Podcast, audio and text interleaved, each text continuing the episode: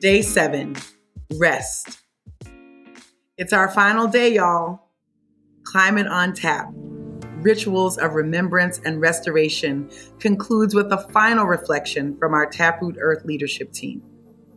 This episode features Taproot Earth's own Anthony Giancatarino, Mana Tahaie, and myself, Colette Pichon Battle. Rest with us as we step away from the grind. Leading up to Labor Day, we pay homage to the invisibilized and stolen labor of Black and Indigenous peoples, of women and femmes, of migrants, of union and non unionized workers internationally. May we bask in rest as a means of resistance. We're seeing a lot of like struggle and fear and scarcity and just worry and for a lot of a lot of good reasons, right? Like everyone we're talking about these big vision and big ideas because the what we're hearing around climate science is we have till 2030 before things get really bad. And we have just gone through a pandemic where, in my mind, I was like, oh, maybe a pandemic will bring people together. And it has for some communities, but as a society, it has actually worn our communities more and it has actually created more fissures and fights. And it's just, I was like, what's it going to take? I thought a global health pandemic that puts people at risk would do it. And that's clearly not the case. Um, but I, I do think, though, we are seeing cracks in the system of five, six, seven hundred year old system that is finally starting to break down. And to me, there are two ways to go about it. We can go the way of fear and scarcity, and it's all for yourself, and it's all about just othering others and taking what you can and survive, which a lot of people want. Um, that's not obviously not our vision. You know, we have a vision of love and abundance, and it's not just soft; it's real, it's hard. But there's something about this is a moment to recreate democracy. Like our, we haven't really had a democracy for a long time, if at all, uh, and we want to practice it. So now is the time to practice self governance. This is when we talk about what are we co-creating. We're co-creating abilities for communities to come across difference, to come across regions, to come across perspectives, and make really hard decisions on what do we prioritize with our budget. What do we think about when we have to come up with what is the first solution we're going to step forward on on this crisis to move together. Like those are that's hard to do, and our elected officials have a really hard time doing it for a lot of reasons. Um, and the only way we're going to do that if is if we practice together in our communities on up. And so I think that's something beautiful. So why we're Taproot Earth, right? It's like going deep and wide. How do we I think this is the opportunity is deep communities doing democracy grappling with those challenges, um, but learning and building together with the solutions to the climate crisis. I think that's the way it happens if we replicate that, and that requires the ability to take rest. Yeah, I just I'm thinking about that really great executive strategy session that we all had that Kate uh, facilitated for us, and we were talking in real terms about like if capitalism is what got us here, what is it? How do we reject capitalism? even in our own organization, even in our own spaces, right? How do we how do we reject the ideas of scarcity and dominance? How do we actually look at what a culture of care of of resistance looks like internally, you know, and that was famously when we added the word rest to our mission statement, right? Or our vision statement. You know we had we had live and thrive and we were like is thriving the goal? Right? Is the goal just to like grind like are we just giving into the grind again? Are we just giving into this idea that like you have to grow in order for success to be realized? You know can can resting itself be its own end right and i think that was i mean that for me just being just existing right i remember colette you saying you know part of the rights of nature are the water in that puddle exists there just to be right? The water doesn't have to produce anything, it doesn't have to generate anything. It can just exist, and that is in and of itself the point. And we, you know, and we, and, and I think that was a really pivotal moment for me about, okay, we're, we're really trying to experiment with something new here. We don't want to grind until we have a future that we want where we don't have to grind, right? we want to do that now. We want to experiment with it now. Um, in the same way that we're you know building these formations that self-govern because we're trying to experiment with what democracy needs to look like and we have to try it out and we have to mess up and we have to get it wrong and then try it again and then recover from that and do it over and over again because this whole thing is an experiment you know adrienne maree brown says you know, all of all of this work for social justice and liberation is really science fiction. That we're really just imagining a world that doesn't exist yet, and we're trying that here, right? Taproot's a great experiment in love and abundance. What? you know, what does that even mean in practice? What does How that do you even, even make that work? Yeah, no, it's real. I struggle with the rest part. Um, and I you don't say.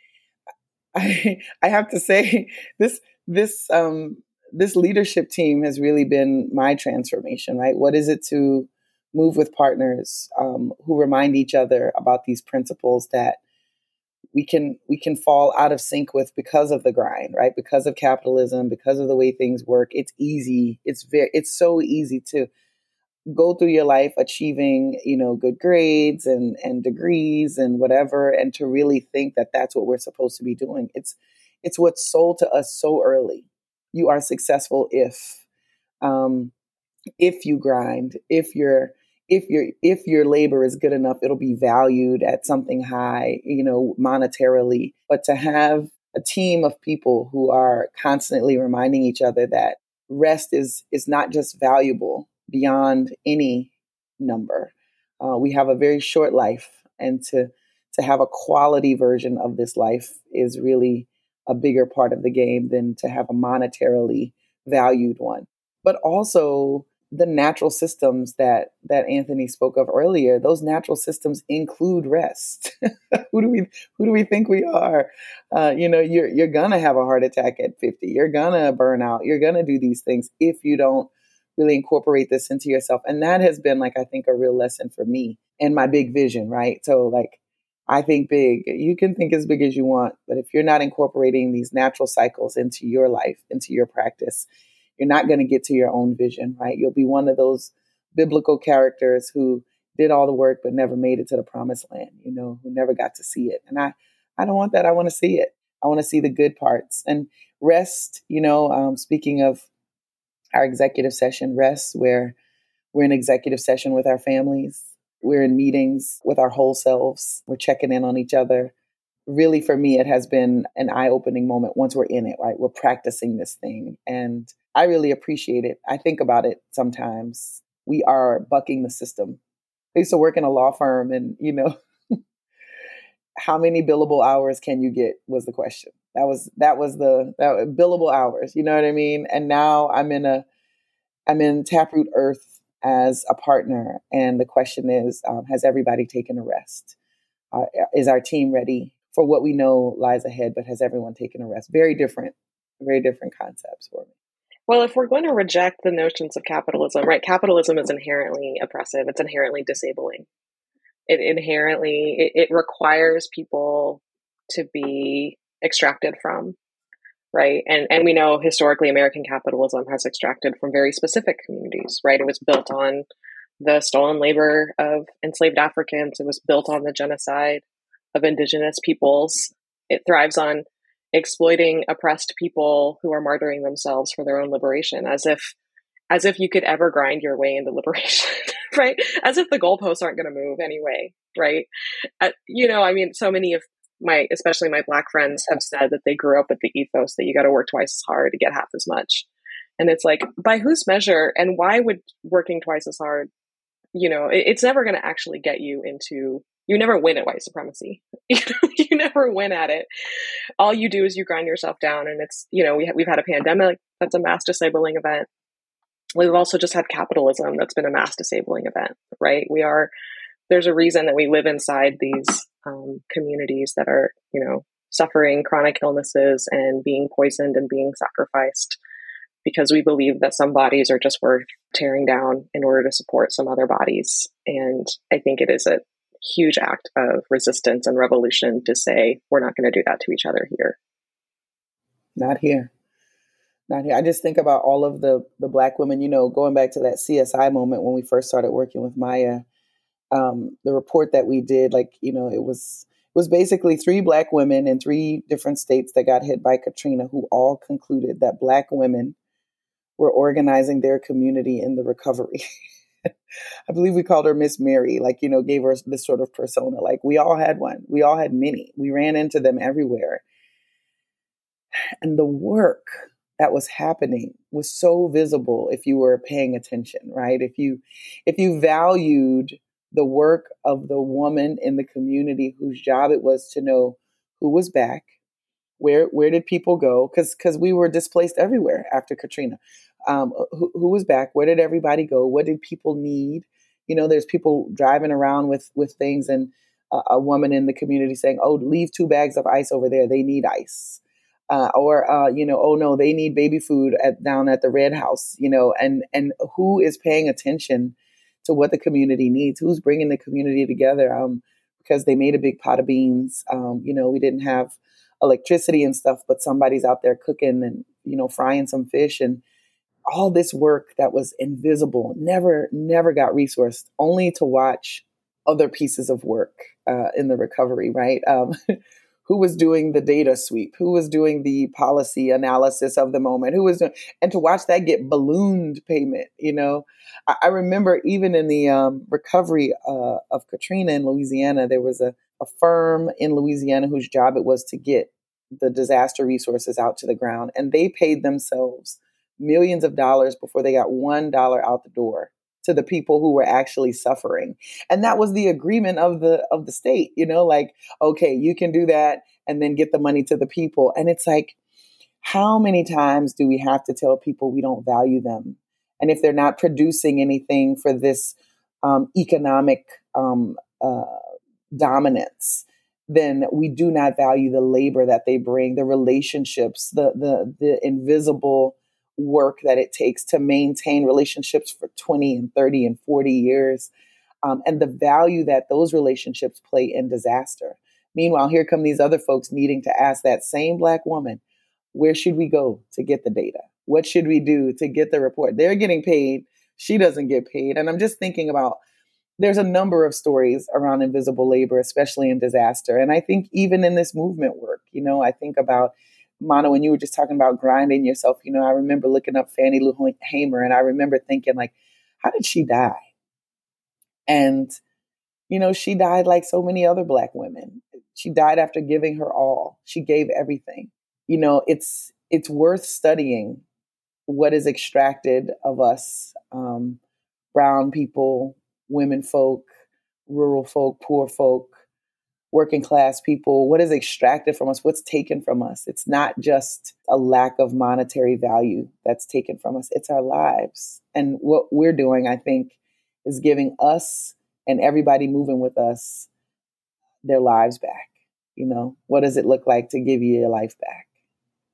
I love that part of our understanding of labor when we think about our pillars, right? Our climate justice pillars is valuing the care economy, not just because it's, you know, low on greenhouse gas emissions, but also because, you know, what you were just describing is like it's the glue, right? It's invisible, but it is it is the the the thing the thing that binds together the existence of all of our communities. And of course we undervalue it because it's traditionally gendered, because you can't get a PhD in it and have credentials that you can, you know, loom over and lord over other people with. Um, you can't monetize it in the same ways. It's always laughable to me when it's like suddenly policymakers are like, maybe childcare should be considered infrastructure. Hmm. As if, you know, as, like, are you new? Like, welcome to the planet. right, right. You know, before y'all had all these industries, guess what we had? We had to take care of people, we had to feed each other, we had to provide health and, and wellness care for each other. Like, that predates all of this. What do you think? This is, the, this is the thing I love about how our with those pillars and just even it's just this conversation on labor and the holistic sense of climate. This is the first time I think greenhouse gas came up or emissions came up in the entire podcast so far. And it was it was almost as like a backhanded slight. Like we're we're a climate justice organization. But our primary focus, yes, we do want carbon emissions down, but that's not how we're going to get there. We're not going to get there by going just cut carbon and starting starting that as the conversation. It's about how to get your life back. How can you take rest? How can you resist the capitalist framework and mode of just always producing and extracting from each other? How do you think about water as just being able to be and not just have to take it for yourself? Like these are conversations, you know, that just speak to people's soul. And I think we had a conversation at one point, maybe, oh, I was talking to one of our, one of the, our newer hires. Um, and I made a comment. I was like, well, we're not really like a spiritual organization. Uh, and, and they were like, no, you are like this is Taproot is a spiritual organization. And I had a pause. I was like, oh, right. You know, out of that, out of the colonial thinking of spirituality, we are a spiritual organization because we are speaking to people's souls or spirit or energy, however you want to define it for, for what that is. And it's all around you as a person, you as a community. How are you working together to address making this climate better for you and for your future generations? And that is just the, asking questions like that and asking questions around like, what, what is the cause for this? It's, yeah, it is burning fossil fuels. That is true. We're going to get there, but it allows us to take just a much deeper assessment of what the real problems are. And we can come up with much more creative solutions that are actually much more implementable in small ways that add up to being huge in the long run. Yeah, and I think that's really what we want people to know, right? Is that we're not just talking, we're going to try it.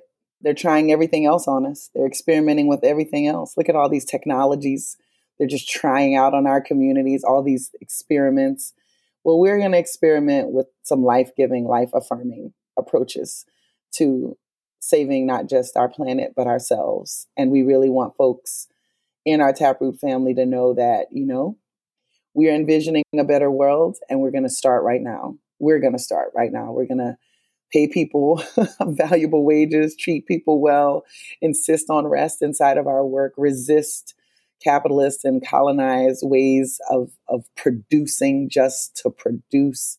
We're going to be and we're going to love and we're going to thrive because of the invisible things, right? That care economy and spirit. You know, that's these, these invisible things have been um, devalued much too long. And now we want to value them. Thank you for that closing conversation. What an honor and a privilege to do this work alongside such a committed and unrelenting team. Tap into rest by doing just that resting. Take a long nap in the shade, unplug from your devices and email. Give gratitude simply for being. We are so grateful for the ways you showed up and supported our virtual launch. Taproot family, thank you. This is just the beginning. Make sure to connect with us at Taproot Earth on Instagram, Twitter, and Facebook, and continue using the hashtag Climate on Tap. We need folks to know climate is not a one day or a one week thing. Climate all day, every day. Remember, Katrina was the worst thing that happened, but it was the best thing that happened. Reckon. Like, we don't grow if we're not scared we don't shift if we're not uncomfortable. Reckoning, um, you know, it gave me hope that it gave me the positive vibe that continue fighting on that, continue bringing out our, um, our issues we have. That we're not the only one going through it, but we do have hope at the end of the tunnel. Reclaim.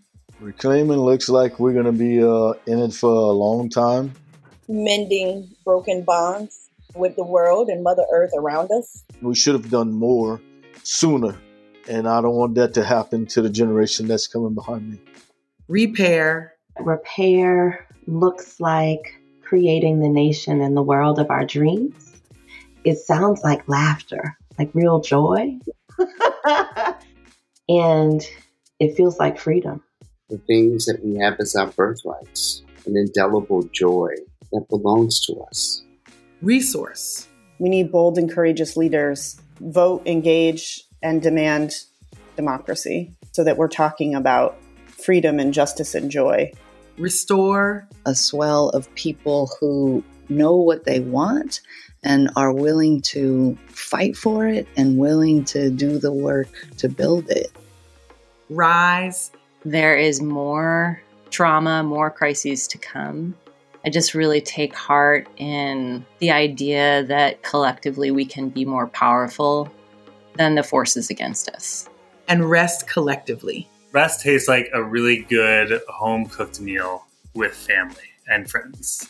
Just all your taste buds are all firing, and all you have to do is just like hold it. Rest feels like love on my mind Mm, rest sounds like crickets at nighttime after a rain, a nice, gentle southern wind through the trees. You can hear all of the leaves slowly swaying. I dream of a future that tells the story of a people from the Gulf South who never gives up. This was Climate on Tap Rituals of Remembrance and Restoration.